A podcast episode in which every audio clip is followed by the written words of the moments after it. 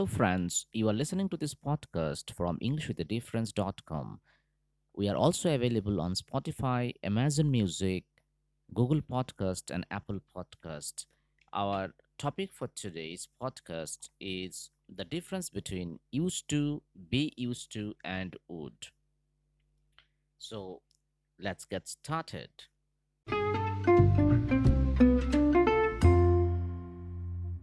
Begin with the phrase used to. We use the expression used to to say that something happened continuously or frequently during a period in the past. For example, I used to live in Delhi. Another example, my mother used to tell me bedtime stories when I was a child. Dear listeners, please do not be confused between used to do something and be used to something. As we have already discussed, we use the phrase used to to talk about something that happened regularly in the past but not now. For example, I used to drive, but I gave it up a couple of years ago.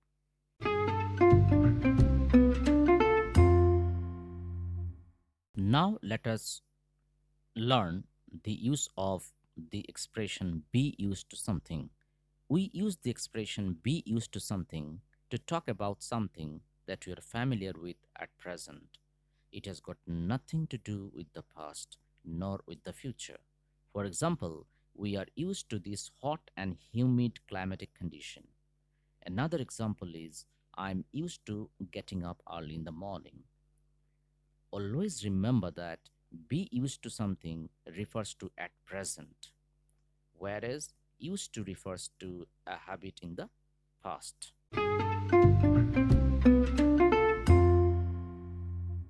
Dear listeners, now let's learn the use of get used to something.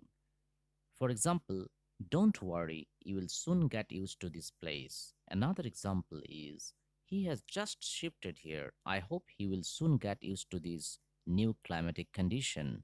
So, what we've learned from this expression get used to? Get used to something refers to the future. It has got nothing to do with the past nor with the present.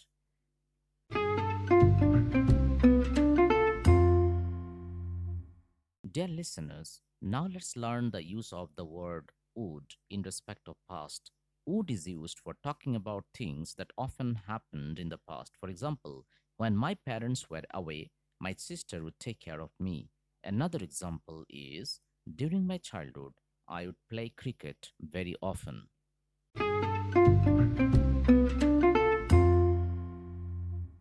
Dear listeners, this is what I have for you today.